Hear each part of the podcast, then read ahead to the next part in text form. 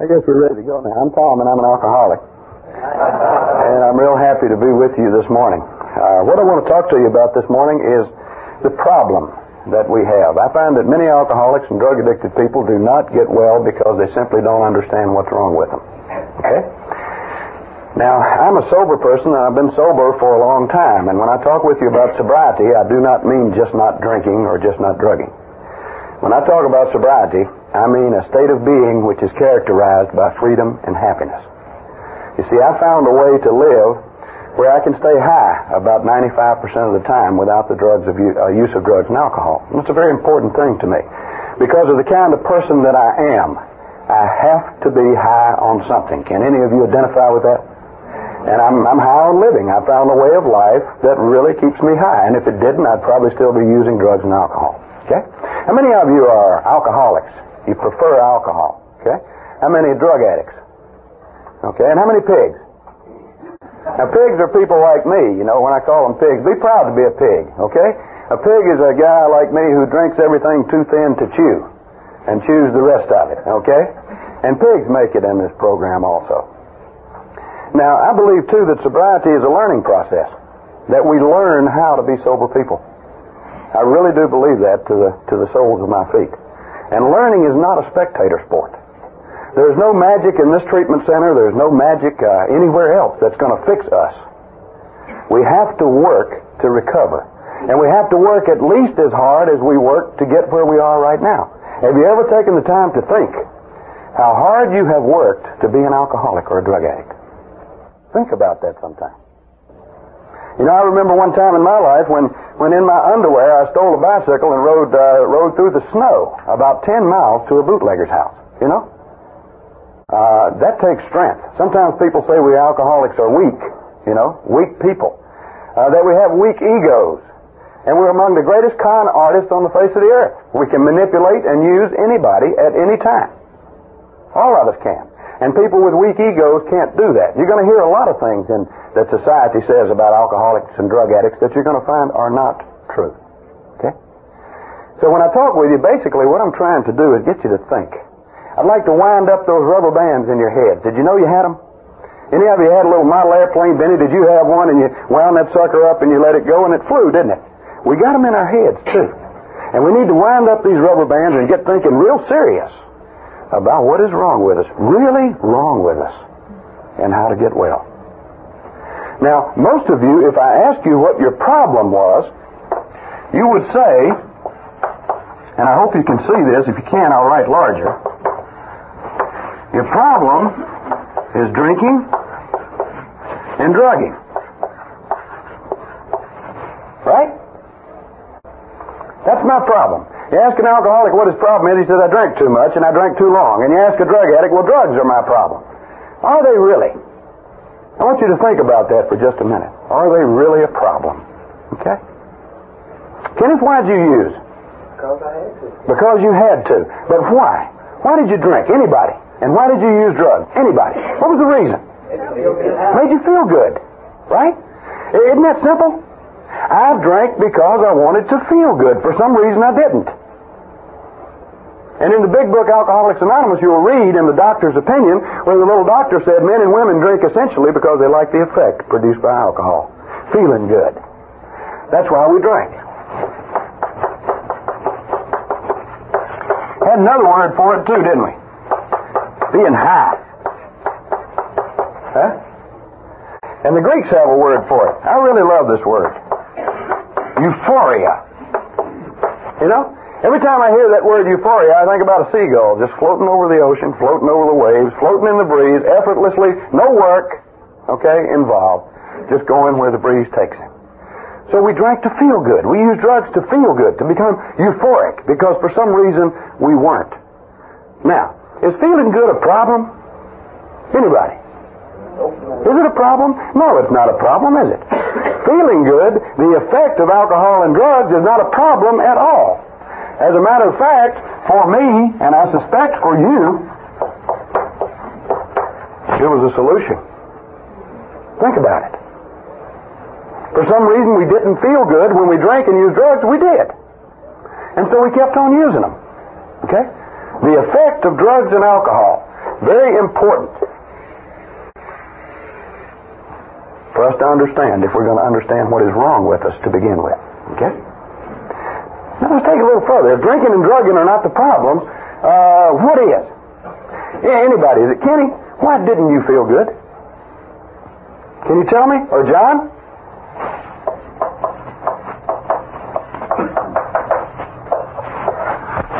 Let me suggest something. Any of you suffer from guilt? It's quite a suffering, isn't it, this guilt? This persistent feeling of being wrong. Even when there's no reason for it, you feel like I'm wrong, I'm wrong, I'm wrong all the time. Any of you ever feel that way? You know? And when you did something well, you felt like you didn't do it good enough, so even when you succeeded, you were a little bit guilty about not doing better. And there's a reason for that. Okay? What other reasons didn't you feel good? Come on, tell me. Why didn't you feel good in the first place? Why did you have to have alcohol and drugs? Anger. Anger. That's a good one. What's another? What? Loneliness. Self-pity? Good one. Poor me. Everybody else in the world's got something I don't have, and I try to get it and I can't get it. Poor me. Okay? Somebody mentioned loneliness.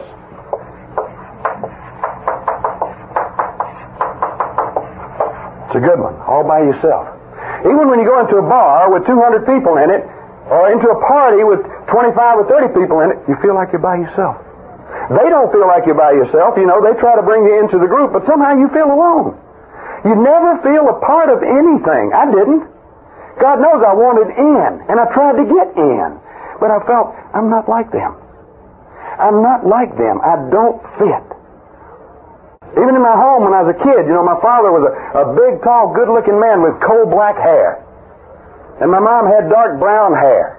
You know? And my sister had dark brown hair. And in the middle of them was me, Puddinhead, you know? With a great shock of white hair. And I used to lay around even was a kid and wonder, do I belong here?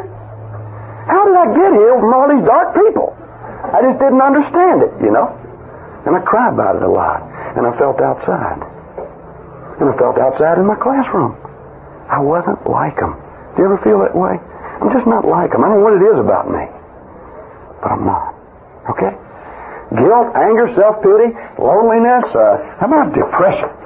Any depressives out there? Hmm? Pretty bad feeling, you know. You wake up in the morning, you want to pull the covers over your head and put the pillow on because you don't want to go out in the world and be with them. Them, you know. Them who talk about you and don't like you and put you down and are plotting against you.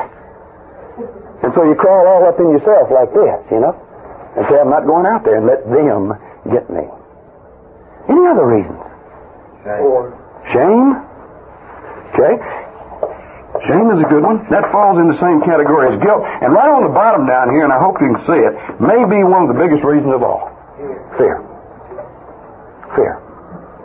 Lots of forms of fear. Always anticipating that we're going to lose something or that we're going to lack something, you know? Getting up in the middle of the night and walking into your child's room and, or running into your child's room and, and listening to see if your child's breathing.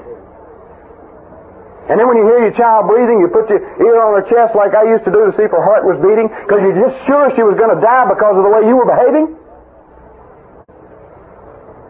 Fear. All forms of fear. Little worries, little dreads, things like that.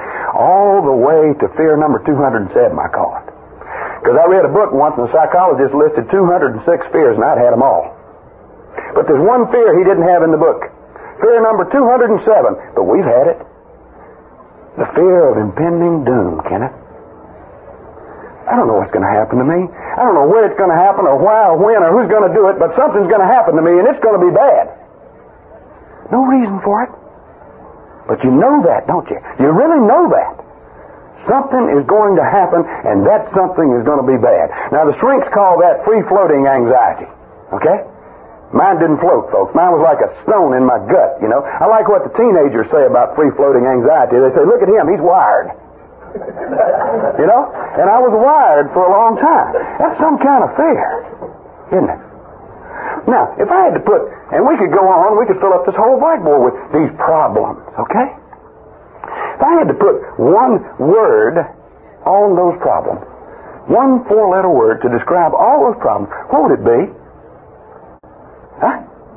Hurt. Hurt or pain. Right? Pain. Pain like this. A friend of mine in California says the first 15 years of my life, I walked around and it was like I had a big hole in the middle of me with the wind blowing through it. And it hurt. A big hole, and it was raw around the edges, and the wind going through it was cold. And he said other people had this hole and they went and got an education and it closed. I went and got educated, mine got bigger. Other people had this hole and they went to church and it closed. I went to church and mine got bigger. Other people got into relationships, you know, fell in love, things like this, and the hole closed. I fell in love time after time after time. God, did we fall in love? And the hole got bigger. How many of you can identify with that? Got a hole in the middle of me. And he said, What do you tell anybody when they say, What's wrong with you? Well, you see, I got this hole in the middle with the wind blowing through it. You know, straight jacket time. But that pretty well describes it, doesn't it? An emptiness. You understand? A void that will not be filled. And it gave me a continuing sense of dissatisfaction. Whatever I thought was going to fill that hole, I went and got it, and once I got it, I didn't want it anymore. I'd say to myself, so what? What's next? There's got to be more here. And I'm a more kind of person, you see. When drinking, if I felt good, I wanted to feel better. And if there was something beyond better, I was going for that. Nothing was enough. Now you got a hole in the middle of you the wind blowing through it. You got a lot of pain. What do you look for when you got pain? Relief. Right?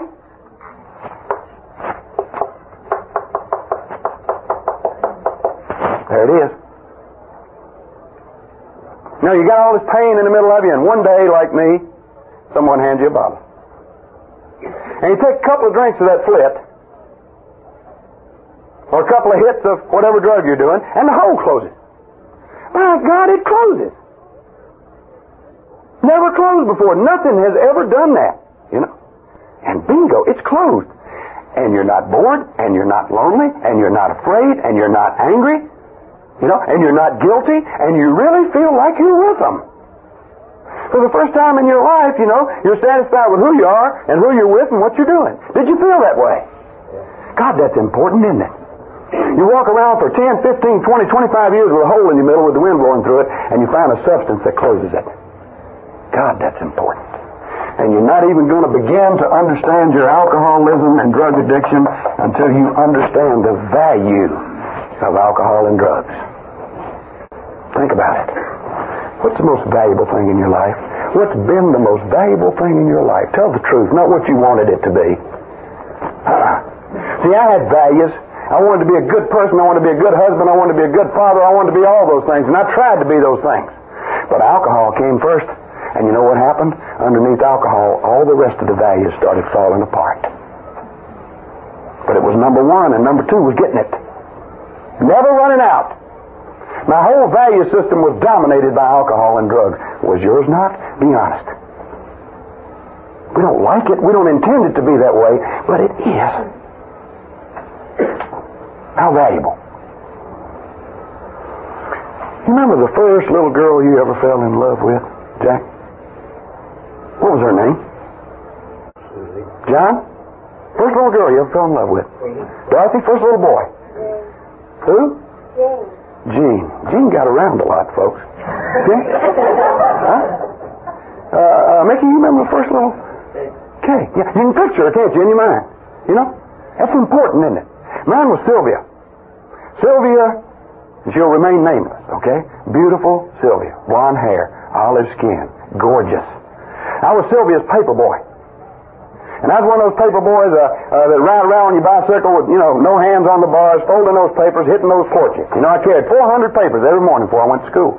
I was good at it. But I didn't throw Sylvia's up on the porch. When I took hers last, and when I got to her house, I parked my bike and I got off of it, and I lovingly carried her paper up and put it behind her screen door. Now, why did I do that? Because I wanted to see Sylvia. And when I went to school, I stared at Sylvia, and I daydreamed about Sylvia, and I went to bed thinking about Sylvia, and I got up thinking about Sylvia, and I ate my meals thinking about Sylvia, Sylvia, Sylvia. She dominated my life. Y'all remember?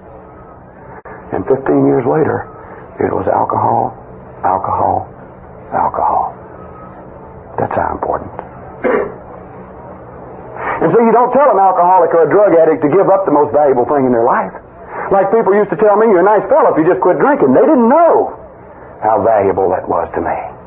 They didn't know that without that drug, the hole came up. And I felt like I was going to fly into a million pieces any minute. They didn't know that. And I wanted to say to them, what can you give me to replace it? I've got to have this thing, whatever it is that closes the hole. What can you give me to replace it? And all they could tell me was I needed to quit. No replacement. And I wasn't about to give it up, were you? No, sir. No, sir. And if I hadn't found the replacement I found today, I'd still be drinking and drugging. I'll tell you that now. But I found one. Okay? Very valuable. Now, if all that alcohol and drugs did was to relieve that pain, man, miracle. Miracle drug, you know? But that's not all. Any of you have any side effects?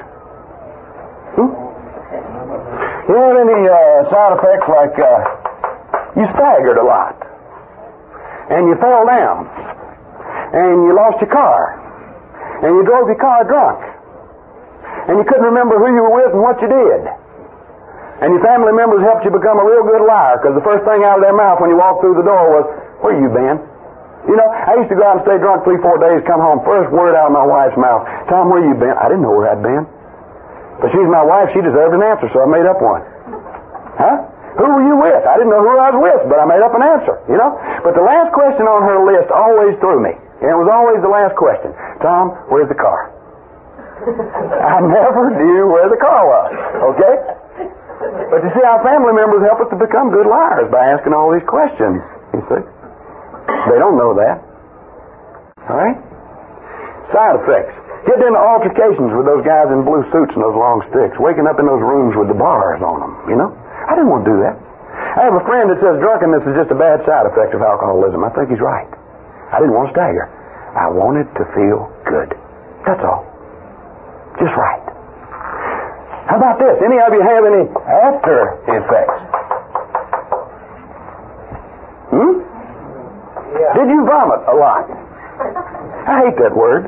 It sounds a lot worse than puke. You know that? Did you did you try to and couldn't? Those dry heaves, man, they're good. You know, feel like your abdomen's coming out your throat any minute. Huh? Did you walk the floor and shake? Did your eyeballs shake a little bit? Huh? Jerk around in your head and you couldn't stop them? Hmm? Not so much fun, is it? Did you hear music and turn off the radio and it wasn't playing? Hmm? Did you see those 3D Technicolor movies? Of rats, snakes? Those of you who haven't, keep on drinking and drugging long enough, you will. People think that 3D and Technicolor were invented in Hollywood. They were not. I've got news for you, and I'm going to fill you in on it. Some drunk invented them when he was in DTs. All right?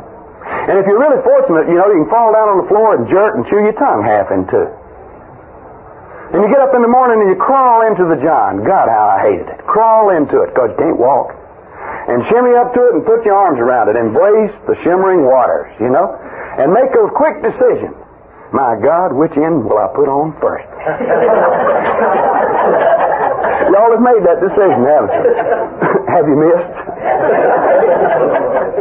now, after effects and side effects fit right into this, don't they? Pain. So isn't it funny? Isn't it ironic? The very thing that takes away pain produces more. Ah, but you know how to get relief from pain, don't you? You drink again. And if you want a very simple picture of addiction, there it is right there. You drink to relieve the pain, the result is more pain. And you drink again to relieve that, and it's more pain, and you drink again to relieve that, and it's more pain. There's no answer. And you know what we spend our time doing? In between every two binges, we try to figure out how to get that effect, which is so valuable without all those side effects and after effects. Don't we? And you know, we always come up with an answer. And we start telling ourselves the alcoholic and drug addicts lie. This time it's going to be different. This time, if I just handle it right, I'm going to be able to drink like everybody else. And we do it again. Okay? Valuable. Now, these problems we've stated up here, do they just come up out of nowhere? What's your name? Yeah. Ginger. Do those problems just come up out of nowhere? You just get angry all of a sudden, guilty all of a sudden, feel sorry for yourself all of a sudden? No, you don't, do you? So those problems are not what's wrong with us, they're symptoms of what is wrong with us. Where do they come from? Now, let me get down to it with you. We're all kinds of people in this room. Tall, short, fat, slim, educated, uneducated, women, men, blacks, different religions. Okay? All these things. And we're different. And we live in a society that stresses our differentness, our uniqueness, our individuality. Am I right? I want to take a different tack. Did you know that we're the same? Did you know that regardless of your age or your sex or your religious preference, or where you came from or how educated you are or how rich or poor you are, that your alcoholism is exactly like my alcoholism, that inside of us there's not an ounce of difference? Think about it. And I'll show you what I mean. Because one of the lies we tell ourselves, you see, is I'm different. When I get that bad, I'll quit. You know, when I'm on Skid Row, I quit. An alcoholic is a person who drinks too much too long. You know, real drug addicts are, are laying back in the attic somewhere with a needle in their arm. And if I ever get that bad, I'll quit. I am different. Well, you're not different. An alcoholic is an alcoholic like a rose is a rose, and a drug addict is a drug addict like a rose is a rose. Because the problem is inside, folks. It's an internal problem, not outside. Rich people have it and poor people have it. You know that. All kinds of people have it. But it's the same problem, just like appendicitis is the same problem. Now, what is it in us that's alike? Let me suggest a few things and see if you can agree. I'll describe myself. I'm an idealist. Are there any idealists out there? You know, it was like I came into this world knowing how this world ought to be. And I knew how the people in it ought to be, and I knew how I ought to be. And I looked around me, and the world wasn't, and they sure weren't, and I wasn't either. And I got so hung up on uh, what I thought I ought to be, I didn't have time to be. Any of you feel that way? And I was raised as a little man. Tommy, you're a little man. Little men don't cry. Little men don't lie. Little men are never afraid. Well, I had three problems going, you see. Because I lied and I cried and I was afraid. But when my parents, the big people in my life, would ask me if I was afraid, what would I say? No. Look back on your dishonesty. Most of us think we get dishonest after we start using. I got dishonest shortly after I started talking. It seemed like the thing to do. So we're hung up on ought to, you know? Ought to. I seldom use that word anymore. Ought's a bad word. Suppose is a bad word. Obligation, duty. What I do, I do for fun and for free. Okay? Not because I got to. But I am an idealist still. Okay? I am also a perfectionist, and I'm going to abbreviate that. Are there any perfectionists out there? Everything's got to be just right at any given time, or it makes me awful nervous or angry. You know? I see a crooked picture on the wall. I cannot stand it.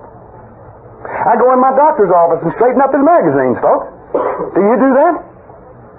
Do you demand perfection of those you relate to? And do you get uncomfortable when they're not perfect? Do you always go for the top of the heap? In your job, are you the best one? I'll bet you are. Are you going to get there? First place, first place, first place, spotlight, approval, pats on the back.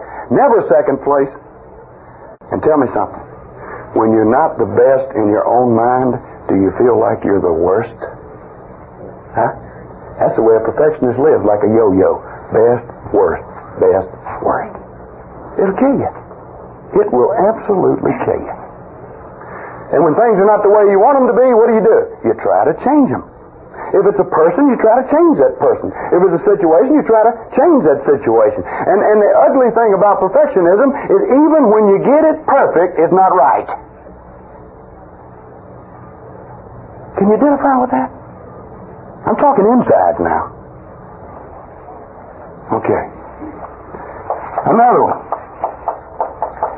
I'm going to abbreviate this too. Hypersensitivity. I live on feelings, do you? I don't live on thoughts. I live on actions and reactions based on my feelings. I always have. I'm a feeling person. For years, it was like I walked around with my feelings sticking out 50 yards in all directions, and people were always stepping on them. I was more sensitive than I ought to be. I heard a psychiatrist not long ago, and he said alcoholics and drug addicts are stimulus augmenters. Do you know you was one of those? I didn't either. I didn't know what it was, but I always asked questions. I said, Sir, what is a stimulus augmenter? He said it's the person that makes mountains out of molehills. And it feels much more deeply than he or she ought to feel. I said, I knew that. I just didn't know I was a stimulus augmenter. You know? Another psychologist told me alcoholics and drug addicts have a lot of cognitive dissonance. Did you know you had that? I know what that was either. And I asked, what, sir, is cognitive dissonance? And he said, it means you're always thinking what you don't want to think, and you can't ever think what you do want to think, and you're always being and doing what you don't want to be and do, and you can't ever seem to be and do what you want to be. And I said, I knew that too. You know? I just didn't know it was cognitive dissonance. Now, when your family comes in here for treatment, don't tell them I told you this.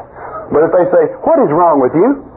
Say, I'm a stimulus augmenter with lots of cognitive dissonance, and don't you upset me. And if you really want to wow them, tell them what Dr. Harry Tiebout said about us. We're, we're uh, alcoholics and drug addicts, he said. Uh, uh, characteristic of us is a narcissistic, egocentric core dominated by feelings of omnipotence. Intent at all costs on maintaining its own inner integrity. Blow your family's mind. Don't play around. Tell them I thought I was drinking too much, but I found out what's really wrong, you know? Hypersensitivity. And this. I'm a romantic. Any romantics out there? Dreamer. Fantasizer. Love soft lights and music. Yeah? Love them. Atmosphere. All those things. Yeah? Dreaming all the time. You know what I dreamed about? What am I going to be when I grow up? You know what I fantasized about? being somebody else, someplace else, doing something else, with somebody else. And saying to myself, why'd I have to be me? And why'd I have to be here? And why'd I have to be with them? And why'd I have to be doing this? There's got to be something better. And I got into books, you know, and I read about King Arthur and the Knights of the Round Table. And I used to sit and wonder, and this is the truth, why couldn't I be Sir Galahad? You know? and ride that white horse and ride up to the castle, you know, and put the lance out, and a beautiful maiden comes out and puts a kerchief on the end, and I ride off and kill dragons. Why couldn't I do that? I'm going to tell you, even my dreams didn't work. I knew what I'd do in my britches first dragon I ever saw. and I found out all the great gunfighters in the West one time. I found out they didn't have black hair and black mustaches and dark. Every great killer in the West, check me out if you don't believe it, had blonde hair and blue eyes. Look at me. And I'd say to myself, why can't I be John Wesley Hardin? Matter of fact, why can't I be anybody except who I am? I don't like me. Bingo. I don't like me. And we all got a piece of crying music, you know. We walk into a bar and everybody's so happy they're swinging from the rafters. We walk over to the jukebox, play the saddest song on it. Why is it we do that? And each of us has a, uh, a, certain song that we listen to. It's our crying song, and we drink and play it over and over and over and over and over again, don't we, Ginger? Huh? Get into some Hank Williams stuff. You want to cry. Ooh, get your, get you a bottle, you know, and, and a Hank Williams record, and, and sit down and listen to things like "Hear that lonesome whippoorwill." He sounds too blue to fly. The midnight train is whining low. I'm so lonesome I could cry, and by God, you do. And you play that record again. Before it's out of the last groove, you put it back in the first groove. Get in some low down dirty blues, some muddy waters. Muddy waters, good crying music. Good crying music. One thing, baby, I just can't understand. Why you can't be satisfied with just one man. Tell me, baby, and tell me true, how can you love me and my best friend too? I'd rather drink muddy water. Sleep in a hollow log. God, that's a good get down song. Take another drink, you know, and play it again. Now, my particular song was a thing by the Four Freshmen. Okay? Four Freshmen. Some of you may not remember the Four Freshmen, okay? But they sang this song and it was called Their Hearts Were Full of Spring. And it's the song that I listened to. There's a story told of a very gentle boy and the girl who wore his ring. Through the wintry snow, their love remained still warm, for their hearts were full of spring. Isn't that pretty? But what I love was the chorus. Then one day they died. And their graves lay side by side on a hill where robins sing. And they say violets grow there the whole year round, for their hearts were full of spring. And God, I'd cry and take another drink and play it again. I was nine years sober, and I found that old record and started to play it, and my wife went into hysterics. Honest to God, don't play it, don't play it. And I was a little afraid. You know, the connection. And we dream, don't we? God, we dream. Let me tell you a story about dreamers. Any, any winos and winettes in here? well, a story told about these two winos, and they, they, they were, and you know, winos don't wake up in the morning. I don't know if y'all knew that. Winos shake too. And they shook two under this bridge, and one of them turned to the other one and said, Man, I had the best dream I ever had in my life last night. He said, Yeah, what'd you dream? He said, I dreamed my mama called me home, gave me $25, and told me to go spend the whole day at Disneyland. And the other wino said, Did you go? He said, Yeah, I went. I had the best time I ever had in my life. Said I saw Mickey Mouse, Donald Duck, Goofy. I rode all the rides, listened to all the music, went to all the shows, saw all the pretty girls. Other wino punched him and said, That's nothing. I had a better dream than that. He said, Oh, yeah, what'd you dream? He said, Man, I dreamed I had a luxury apartment. Two cases of Jack Daniels. Said he came a knock on my door, and the two most beautiful women you ever saw in your life came through the door and started taking their clothes off. And the other wino was caught up in his story. He said, Why didn't you call me? He said, I did, but your mama told me you was at Disneyland. Always dreaming.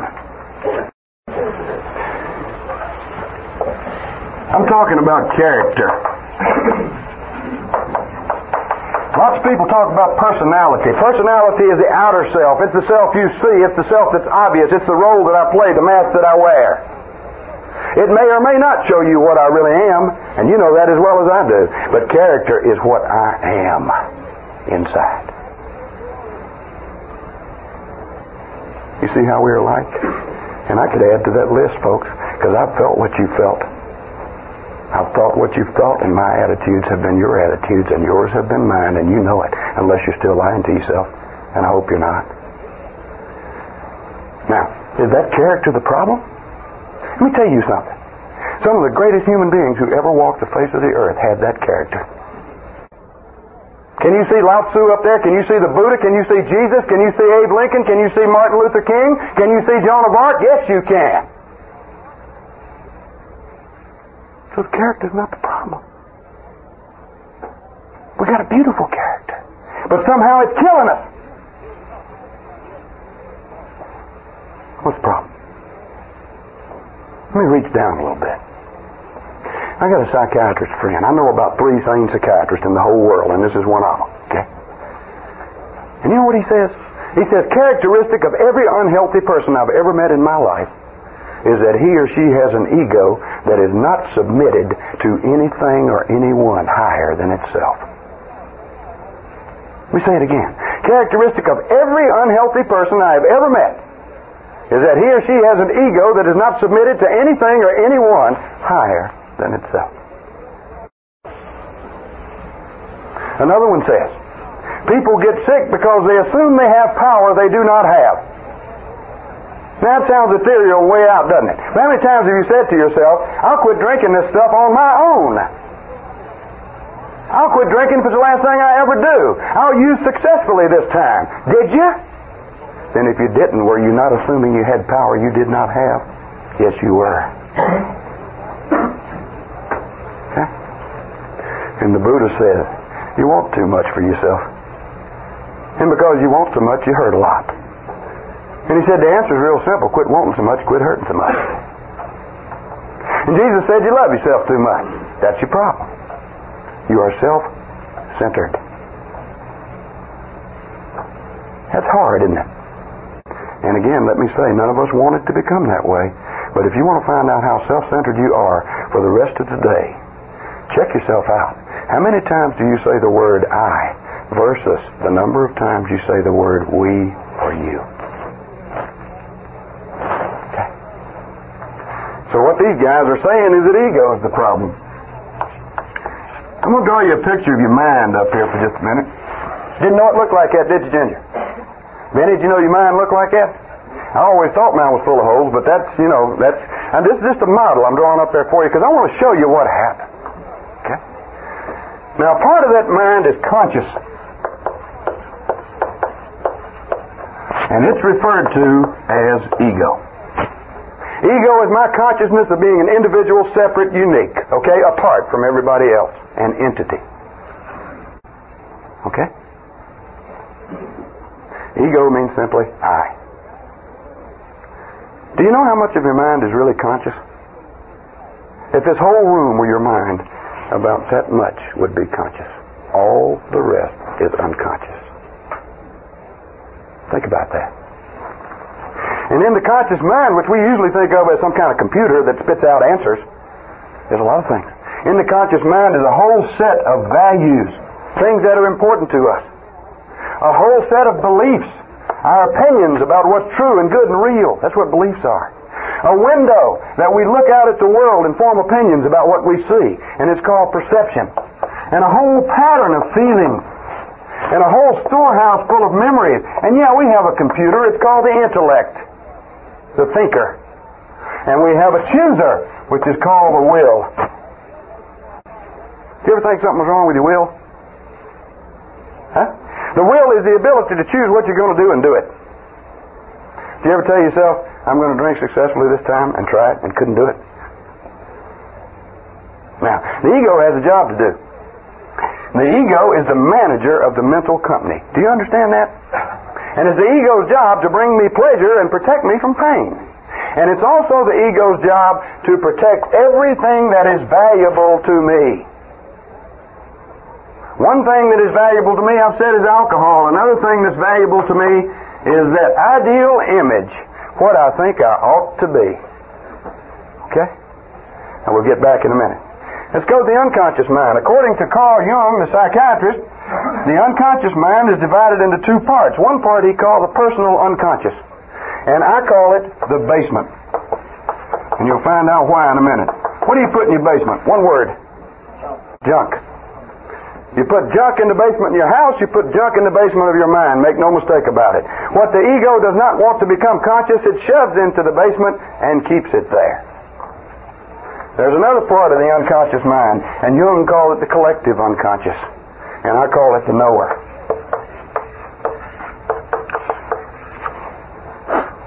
Do you know there's a part of you and me, John, that knows things we've never experienced? You know there's a part of you and me, Mickey, that contains wisdom and experience which has been passed along to us from our ancestors in the form of chemical codes in our brains? That we know things that we've never experienced. Sound far out?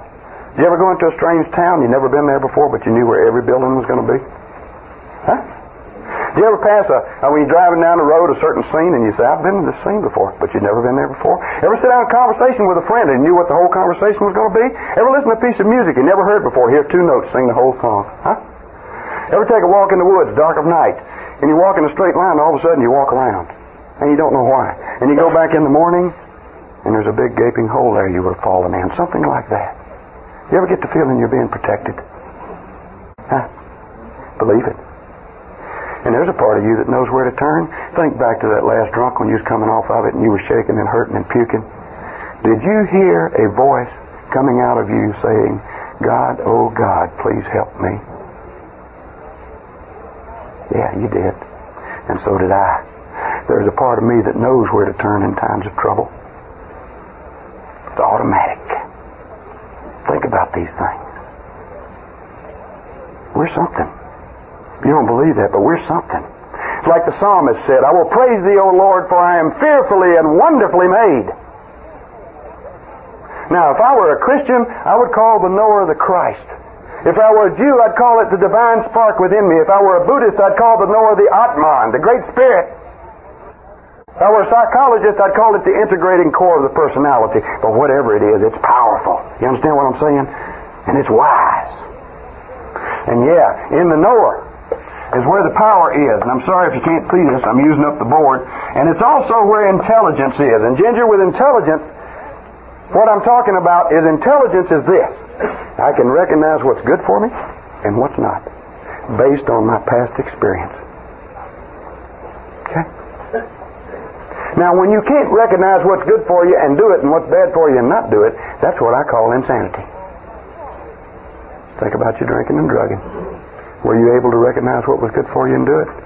And bad for you and not? Or did you keep going back to the very thing that was killing you and ruining your life over and over again, telling yourself, it ain't going to kill me. It might kill them, it won't kill me.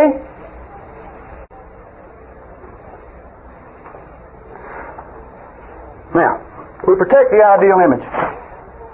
Kenneth. Kenneth's ideal image, I'm going to pick on him for a minute, is macho man. Very smart, courageous, never afraid. Okay? That's what he ought to be, and he's always believed that. And see, the ego takes orders. But one day, he's afraid. And a friend to him says, says to him, Are you afraid? What does he say? No. Where do you think the feeling of fear goes? Right into the basement. Through what the psychologists call ego defense mechanisms, rationalization, projection, denial, all these things. I'm not getting into that. The feeling is shoved into the basement. And he remembers many times he's been less than courageous and he thinks many fearful thoughts. And there's a lot that he doesn't know. But what does the ego do? It shoves all the things that don't support the image into his basement. And that is the truth. How old are you? 21 years of junk in his basement. You hear what I'm saying? 21 years of junk, Benny. And some days he walks around and he's so mad he can't stand it. And you ask him what he's mad about, and if he tells you the truth, he says, I have no idea and he walks around and he's guilty as he can be. And he's done nothing to be guilty about. Do you ever feel that way? And he's depressed and there's no reason for it. Do you ever feel that way? Because see, when you shove these feelings and thoughts and memories into the basement, you lose control of them. And you might bury them, but they're not buried dead. They are buried alive. They create a lot of pain, don't they? Which demands relief. You see it? Can you see it? If you have these characteristics and you live in the world we live in, you're going to feel these things. And if you shove those things into the basement, the pain will get so intense that yes, you feel like you're going to explode any minute and you have no idea why you feel like you do. You just need relief. But more important than that, you load your basement, you cut yourself off from the knower. You cut yourself off from power and you cut yourself off from intelligence. And you can't recognize what's good for you, Ginger, and do it, and what's bad for you, not. Am I right? And you can't seem to make an agreement with yourself and keep it. You can't do it. What's missing? Am I talking psychiatric problem here? I am not. I'm talking spiritual problem. Power is, was, and always will be a spiritual concept and so will intelligence. So you see, we're getting down to it now. Spiritual problem. I don't have the power to be what I want to be and do what I want to do. I know, I've tried. I don't like it, but I don't.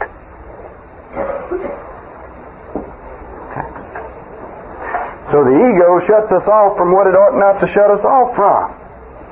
And what's more, when the ego gets in that position, what happens is not only do we try to put all the bad things out of our mind about ourselves, we try to put them out of ourselves, uh, out of our minds about other people. We try to control them, make them into what we think they ought to be. How about alcohol and drugs? Valuable. Do you ever have the experience of coming off one and you're sick and you're hurting and what are you saying? I'll never do that again. And you mean it, don't you? I'll never do that again. You know? And then you start feeling well feeling better. You know? And what's happening while you're feeling better is all the bad thoughts and memories and feelings about that last binge are being neatly shoved into the basement out of consciousness so that five to seven days later, you know what you're saying? This time it's going to be different. This time I think I can drink successfully. Now, if I'm lying to you, I'm dying. And it actually happens. Don't forget it. In many ways, my greatest enemies when I was an active alcoholic were health and success. When things got good, that was bad. Because when things got good, the little monkey jump up on my shoulder and say to me, hey, you don't need to go to that meeting. That's for those bad drunks. You're not a bad drunk. And when the alarm clock would go off, the monkey would pop up and say, you can sleep 15 more minutes, and I'd show up two hours late for work. And the monkey never shows his head while you're hurting, just when you're feeling good. Think back on your own drinking. If there was a problem, I worked through a problem. If there was a crisis, I'd work through the crisis. Then, when everything was okay, is when I'd do it. Because it didn't like me, Ginger. I tore down my house. Alcohol didn't do it. I did it. Bottom line, I hated my guts. I was not what I ought to be. I was not perfect. I was extremely sensitive to that. And you see, it has nothing to do with drinking or drugging. It's a spiritual problem. Now, I'm not going to tell you to give up the answer to your problem without suggesting a solution. I am not here to shuck and jive. I want you to know that. I am not here to tell you to do anything I have not already done. I am not here to suggest to you that you believe anything that I don't believe, and you better put that in the bank. Because I got a fatal disease and I do not want to die and you've got one, and I do not want you to die. What I want is for you to understand what is really wrong and quit playing games. No shrink can fix you. Not because they're poor, bad people, but because they can't fix you. They don't have the power. No wife, no husband, no friend can fix you. They don't have the power. No minister can fix you. They don't have the power. Who's got the power? Go ahead and say it. You know it. The knower knows it. God's got the power. Am I right? Whoever or whatever he or she is, there's the power. And if what Jung told us is true, part of that power is in us. And we're running all over the place looking for it. And there it is. Closer to us than our next breath. And the great spiritual teachers have said, don't look for the kingdom of heaven in Jerusalem or on the mountain or over here or over yonder. The kingdom of heaven is right in the middle of you. My God, what have you been looking for? So in the next session when we get together, let's go into a solution to this problem. Because there is one. There really is. Okay? Any questions at this point? So the problem, you see, is not the character. It is that the character is under the control of I. And as long as my character, being what it is, is under the control of I, I am going to self-destruct. Okay? The ego, the manager of the company, is acting like it's chairman of the board. You hear what I'm saying? It has gotten inflated, and that's our basic problem. Our ego is bigger than it ought to be. Doesn't mean we're in love with ourselves. You think about people with a big ego, oh, he's conceited. He's in love with himself. I never was in love with myself. But there's an opposite end to that. I sure was in hate with myself. All right, we'll come back and go into a solution if you're interested. Thank you.